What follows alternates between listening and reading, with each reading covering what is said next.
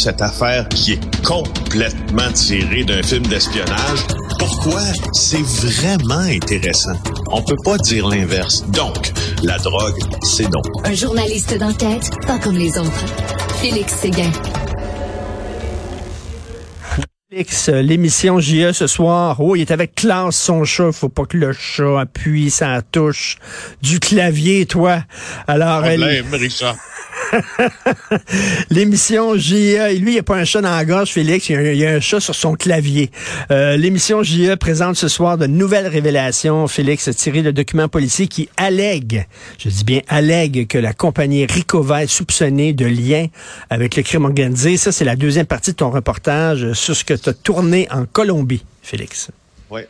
C'est encore une fois très sérieux avec un chat qui euh, se mêle de notre conversation ce matin, euh, Richard. Mais oui, euh, le géant des ordures Ricova fait l'objet d'une enquête de la GRC et aussi de la Sûreté du Québec pour des soupçons liés au trafic de drogue, donc trafic de cocaïne. Alors, Ricova, hein, euh, quelle est cette entreprise? C'est justement celle qui a été blâmée par euh, l'inspectrice générale de la ville de Montréal pour euh, son lien d'affaires avec la ville, parce qu'elle est chargée, euh, n'est-ce pas, mon chat, de recycler, elle, Ricova, donc les, les ordures et le recyclage de presque toute l'île de Montréal, puis elle a des centres de tri, puis etc. Oui. Euh, L'inspectrice générale de Montréal l'avait déjà blâmé. Et là, bon, aux surprises, euh, ce qu'on est en train de faire, c'est on est en train, avec les services policiers, de découvrir des documents qu'on a consultés, nous, au bureau d'enquête. Puis ce qu'ils nous disent, ces documents-là, c'est qu'il n'y a pas que ça. C'est qu'à de nombreuses reprises, depuis 20 ans, Ricova et son grand patron, Domenico Colubriale, ont fait l'objet euh, d'informations qui voulaient, qui voulaient en fait assez simplement dire que différentes allégations, allégations de, de, de recel de véhicules et d'importation de véhicules volés, allégations de fraude à l'endroit de Recyc Québec. Mais la GRC, elle, produit un rapport qui est un peu plus précis, puis elle dit, on croit, nous, que en Colombie, euh, la succursale de Ricova, qui est basée là-bas, parce que la compagnie de Brossard a une succursale en Colombie, ben, euh, utilise cette entité-là pour trafiquer des drogues et blanchir de l'argent par conteneur. Et euh, c'est assez gros, hein, comme information, mais- parce mais- que ça n'a pas mais- été validé. Euh, Félix, on se souvient que dans ton reportage, tu nous apprenais qu'il y a des trafiquants de drogue qui utilisaient des vols d'Air Canada pour euh, faire passer de la drogue au Canada. Mais Air Canada ne le savait pas, était pas partie prenante de ça. Là. Alors, alors que là, tu dis que peut-être, ce qu'on allègue, c'est que la compagnie Ricova serait partie prenante de ça. là. Ben, ce que ce que la GRC allègue, c'est que elle allègue qu'elle doit déclencher une enquête sur Domenico Colubriale, le patron de Ricova, sa compagnie et sa- ses administrateurs pour cette raison-là. Alors, euh, il y, a- il y a plus que ça parce que quand on s'est rendu, nous, en Colombie, on est allé à Barranquilla. Barranquilla, c'est là où est la succursale de Ricova. C'est une place tough, c'est une place glauque. C'est un port de mer qui donne sur les Caraïbes, qui est utilisé par les trafiquants aussi.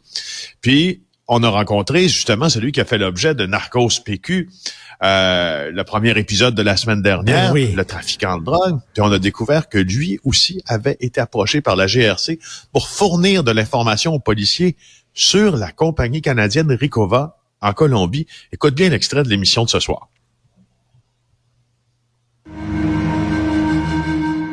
Été 2021, Bogota. Angel Martinez reçoit un appel de la Gendarmerie royale du Canada, dont les bureaux sont situés ici, dans l'ambassade canadienne. La GRC a dans sa mire la filière colombienne de Ricova et son propriétaire, Domenico Colubriale. Est-ce que tu as été approché par la GRC pour euh, te renseigner sur les opérations de Ricova et de Domenico Colubriale, son propriétaire? Oui, pour voir si j'avais des informations. À cause qu'il fait l'objet des soupçons de la police colombienne. Il est dans l'œil de la police colombienne. À cause de factures, des affaires qui ne marchent pas, dans les envois qu'ils font, C'est quoi les soupçons de la GRC concernant... trafic de drogue. Pour Montréal, le Canada, c'est ça les soupçons. Ça ne marche pas de quantité de choses qu'il envoie, de produits avec les villes. Il y a quelque chose qui est bizarre. Écoute, j'ai très hâte de voir ça, Félix, parce que hein, je le dis, la première partie, c'était tellement bon la semaine dernière, JE.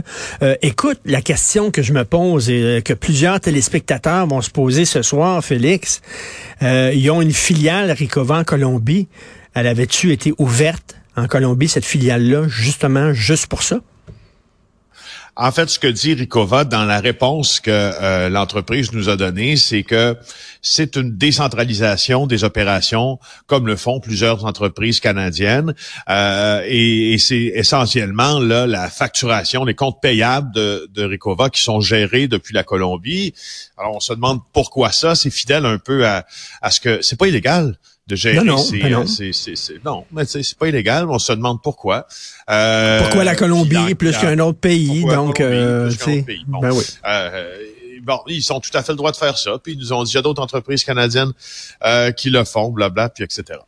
Bon, ben écoute, euh, très, très hâte de voir ça ce soir. Tu sais que toi, tu es un fan du parrain. Au début du parrain, la première fois qu'on voit Marlon Brando, il a un chat dans, dans, dans, ses, dans ses mains. hein. Il prend un chat. le- et alors, quand ils ont tourné cette scène-là, euh, il y avait un chat qui se promenait dans le studio, qui était rentré dans le studio. qui c'était pas, il était pas censé avoir un chat dans les mains. Et Brando, qui est tellement brillant comme comédien, a décidé de, de, de prendre le chat et de, de le flatter. Et ce qui donne une image du parrain extraordinaire qui est en train de parler à un gars qui demande qu'on tue euh, le gars qui a violé sa fille et lui en parle, mais en flattant un chat. Écoute, c'est une scène absolument brillante. Donc, je te vois comme ça, toi aussi, que tu utilises ton chat maintenant dans tes chroniques. Est-ce que c'est pour ajouter un, un côté plus doux à Félix Séguin? Ouais, c'est ça. C'est pour adoucir certains angles hein, qu'on me reproche d'être un peu trop é- des angles un peu trop aigus. Alors, je les rends plus souples avec, euh, avec le petit chat. Écoute, je sais que tu aimes le cinéma, mais je te t'encourage fortement à regarder Blonde sur euh, Marilyn Monroe, qui est sur euh, Netflix, euh, qui est une, euh, un film formidable ce week-end. Moi, je te suggère euh, de, de porter tes, euh, ton attention si tu veux voir un des, une des séries les plus glauques que j'ai vues de ma vie. Dahmer? C'est une série d'horreur, Dahmer. Mon Dieu, c'est c'est vraiment euh, c'est c'est pas c'est plus rendu une série de, de suspense là Ah sur oui. un tueur en série ou ah non c'est une c'est une une série d'horreur euh, qui euh, qui a été créée par Ryan Murphy et puis euh, franchement j'ai été c'est c'est rare que je suis déstabilisé par quelque chose que je vois à la télé. Est-ce que c'est un, un tueur à va. série qui s'en prenait euh, aux homosexuels, hein, surtout, euh, Ouais, ouais. Qui, en, qui en a tué beaucoup? Est-ce que c'est très, c'est très graphique? Est-ce que c'est très gross? Ah, mon Dieu que c'est gross. Oh. C'est hyper gross. Puis oublie pas qu'il a été aussi accusé de nécrophilie puis de cannibalisme. hein.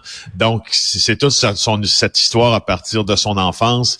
Euh, Bon, ben écoute, c'est... avec oh là là. Et mon fils, mon, dérangeant. mon fils de 14 de 14 ans regarde ça. c'est un peu bizarre. Bon,